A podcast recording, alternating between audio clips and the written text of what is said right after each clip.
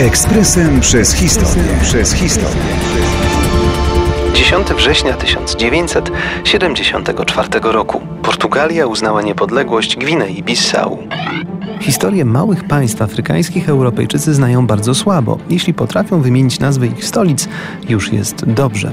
Po części to wina systemów edukacyjnych, w przypadku zaś niektórych krajów, które były kolonialnymi potęgami, to dowód stosunkowo krótkiej pamięci. Gwinei-Bissau, leżącej w środkowo-zachodniej Afryce, udało się wydobyć spod portugalskich wpływów dopiero w latach 70. XX wieku. Pierwotnie te tereny zamieszkiwały różne miejscowe grupy etniczne, ale względny spokój na tym terytorium zakończył się, jak łatwo zgadnąć, wraz ze wzrostem zainteresowania ze strony Portugalczyków. Kolonialiści portugalscy już w XVII wieku, konkretnie w roku 1687, utworzyli tu placówkę handlową Bissau w miejscu, gdzie rzeka Geba wpada do Atlantyku. Zadbali, by ją silnie ufortyfikować i uczynić ważnym przyczółkiem na handlowej mapie Afryki. Kwitł tu proceder handlu niewolnikami. Oficjalnie do momentu zakazów, w praktyce dużo dłużej.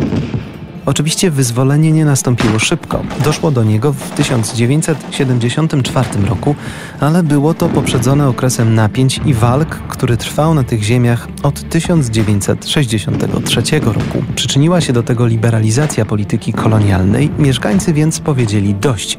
Poradzimy sobie bez portugalskiej niewoli i kontroli. Najpierw próbowano pertraktacji, kiedy jednak skończyły się one fiaskiem, doszło do konfrontacji zbrojnej.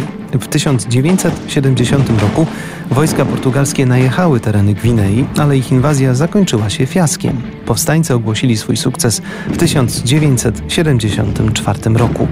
Niepodległość nie oznaczała końca problemów, raczej początek nowych.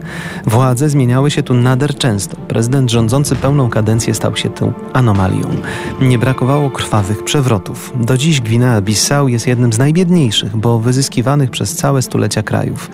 Kolonialne brzemię, choć formalnie przeszło do historii, nadal ciąży. Ekspresem przez historię. Przez historię.